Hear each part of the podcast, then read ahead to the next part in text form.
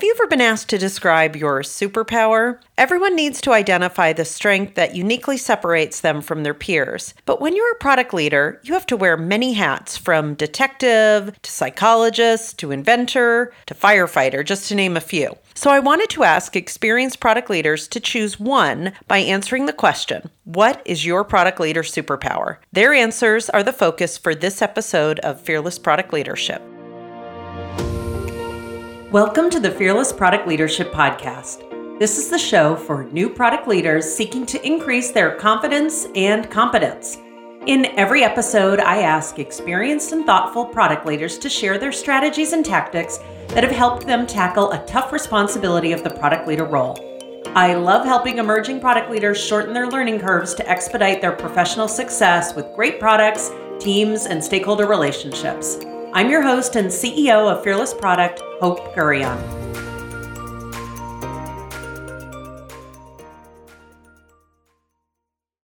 Product leaders are known for having to wear many hats. They're the chameleon of the leadership team, having to flex their skills, style, and approach to complement not only the strengths and weaknesses of other members of the leadership team, but also so that they can effectively evolve their product strategy to changes in the competitive environment, evolving customer needs, as well as evolving company strategy. In this episode of Fearless Product Leadership, we're going to hear from five experienced product leaders in B2B and B2C companies describing describing what they rely on as their number one superpower that has enabled them to be successful in many different product leadership roles. Let's get right into it. In this episode, we'll hear from Troy Anderson, Chief Product and Technology Officer at Spins, Stefan Radulian, Head of Product Management at Brainloop, a Diligent company, Lucinda Newcomb, VP of Personalization and Discovery at Walmart.com, Al Ming, VP of Product and Design at CNBC, and Prasad Gune, SVP of Product at Signifyd.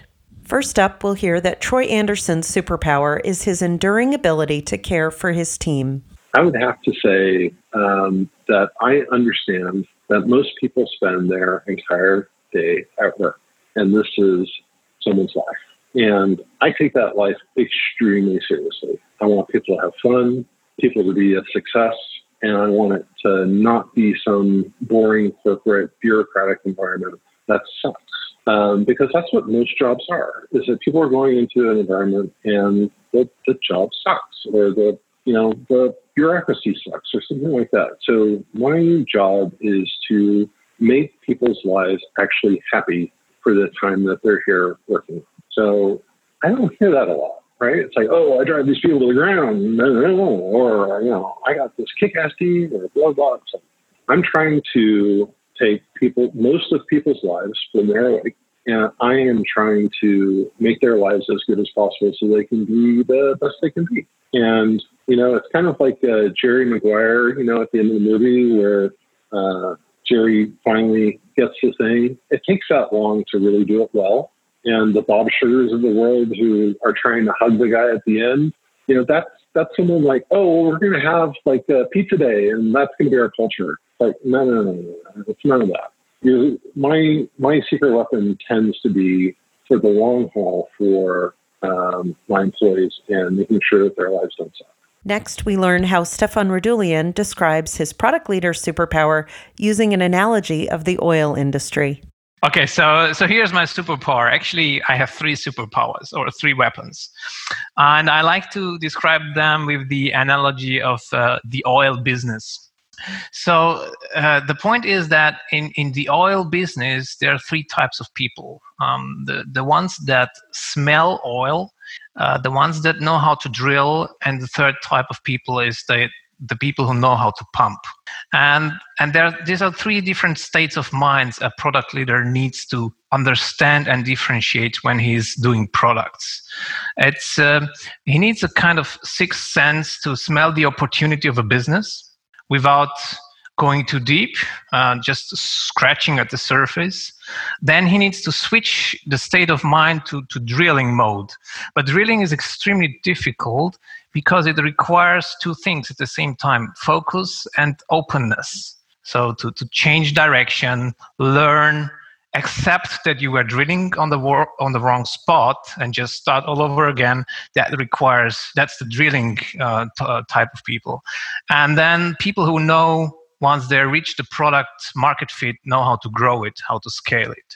And i think it's it's extremely important for product leaders to understand when they are operating in what state of mind and when it's important to switch and often it's it happens at the same time uh, because products if you're managing multiple products one product is still on the surface uh, and you still need to smell the opportunity while the other one needs to grow. So yeah that's i think that's a that's a superpower and and learning and trying to master it uh, master it. But uh, it's it's important for product leaders Next up, Lucinda Newcomb shares that her superpower is her ability to navigate relationships and tough choices by using the reasonableness rule.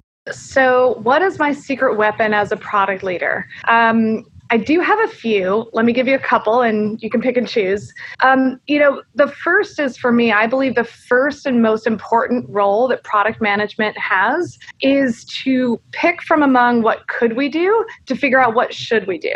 And the way you figure out what should we do is by having a well-informed point of view. And well-informed point of view does not mean that you sat in a corner and cooked it up on your own. A well informed point of view means that you have spoken to all of the various stakeholders. You've talked to your design partners, your business partners, your engineering partners, your um, you know voice of the customer, everybody who has a different perspective, so that you understand all of the different aspects. Because our job is to really be able to balance among all of those different perspectives to take what could we do to figure out what should we do in a way that effectively balances the time, the scope, the impact. So for me, the most important thing, what I actually think is my hero power in all of that, is I believe in what I like to call the reasonableness rule.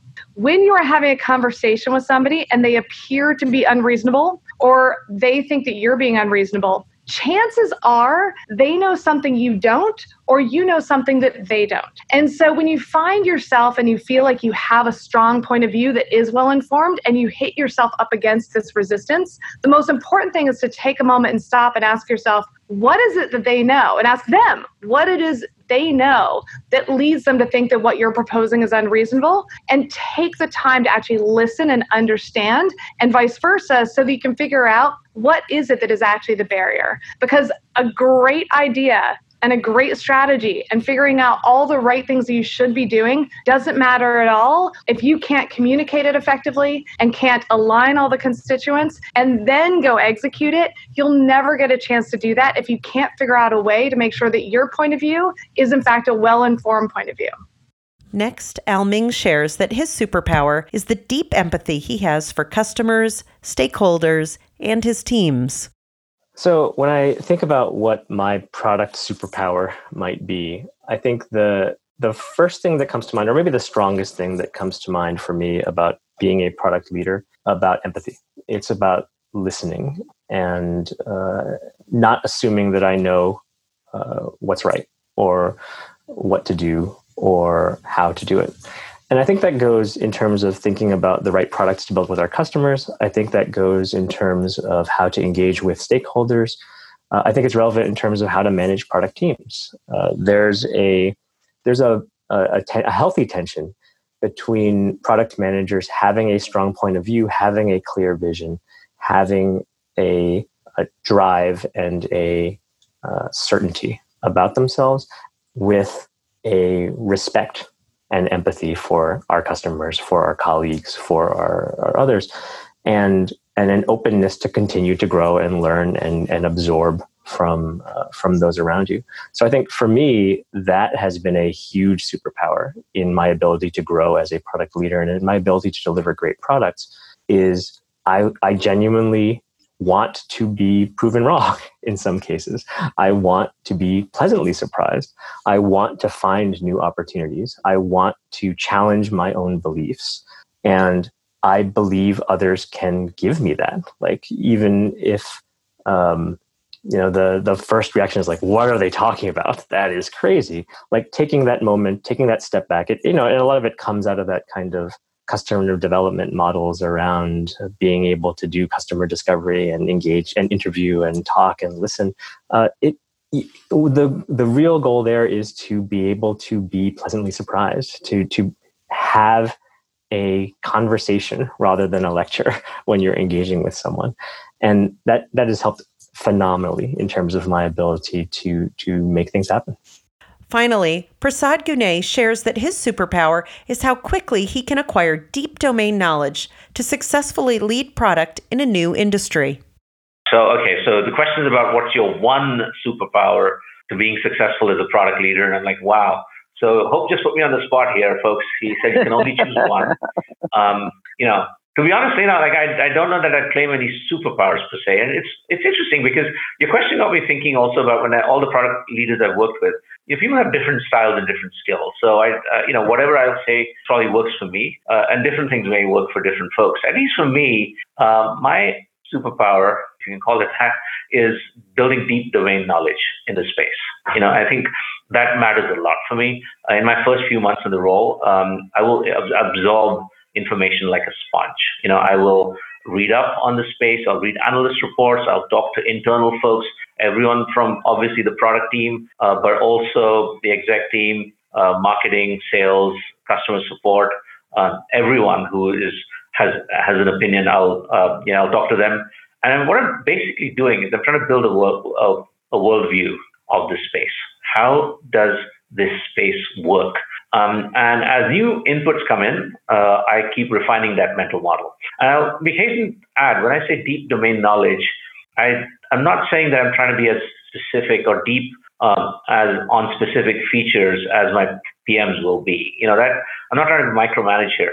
Uh, I'm, I'm more interested in really the what matters in the space and what really moves the needle and how is it that the things that people are working on help to move the needle like what are the three or five metrics that really matter what are the things which are less important? Um, and the reason I do this is because when I think about it uh, in terms of the conversations I have with PMs, I'm trying to provide them guidance, but I'm also hearing things from them. So everything they tell me helps me build my uh, you know mental model even more so. But then I can also ask some questions about okay, how exactly did you do this? What you know to your point about you know trust but verify in some sense, right? You said that this uh, feature will cause this metric to shift by this much. Why do you think so? What have we done before that gives us confidence in doing so? We're going to be investing some of our most expensive resources in terms of you know uh, people on working on this feature. Why should we do that?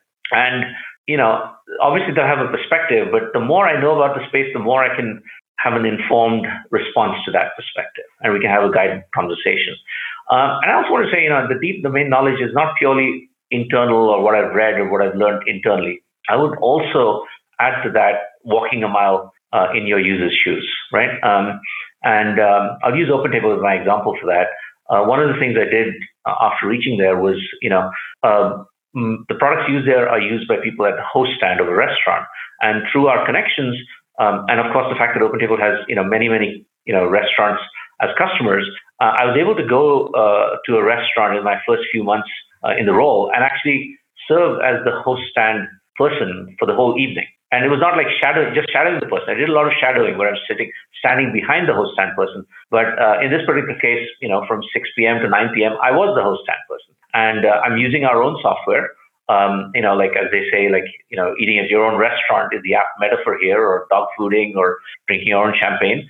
And was amazing for me. And it's obviously, you know, this shouldn't have been a surprise, but uh, when you do it yourself and you, you put in the in the shoes of having to do it for three hours straight, you know, gaps in the product or opportunities to improve it um, are uh, become more, uh, uh, you know, transparent and apparent.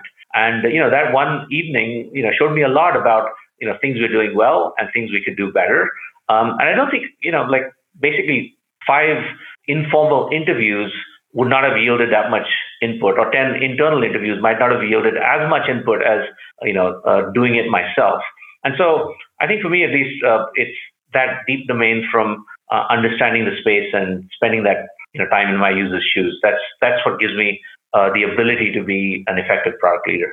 Did you spot the pattern in the superpowers that our product leaders shared? Almost every single one of them talked about how they found the right combination between understanding what people need, whether it be their stakeholders, their customers, and their teams, and the market opportunity. That is the powerful combination that product leaders focus on. That's where the magic happens. So, what I try to do when I'm working with product leaders is really figure out what it is that they're naturally skilled and competent in, and then try to bring up their confidence and skills in other areas that will help them bring really great products to market, have great relationships with all of their partners in the company, and make sure that they're growing their teams to be skilled and capable. That's what really creates a strong product engine in a company. I know for me, the one superpower that I've really tried to continue to hone is being incredibly evidence based and objective so that we could recognize how to make great decisions with imperfect information and yet make progress that would create value for the company and our customers. I would love to hear what you consider to be strong and impactful superpowers for a product leader. Please reach out to me on LinkedIn or Twitter to share your thoughts on this or other episodes. Reviews are always appreciated. Thanks for listening to this episode of Fearless Product Leadership. If you know a new product leader who would find this advice helpful, please let them know about this podcast. You can find me, Hope Gurion, on LinkedIn and Twitter, or subscribe to Fearless Product Leadership on your favorite podcast platform to be notified of new episodes. You will find transcripts, video versions of each episode, as well as more information on my Fearless Product coaching and consulting services by visiting my website, fearless product.com.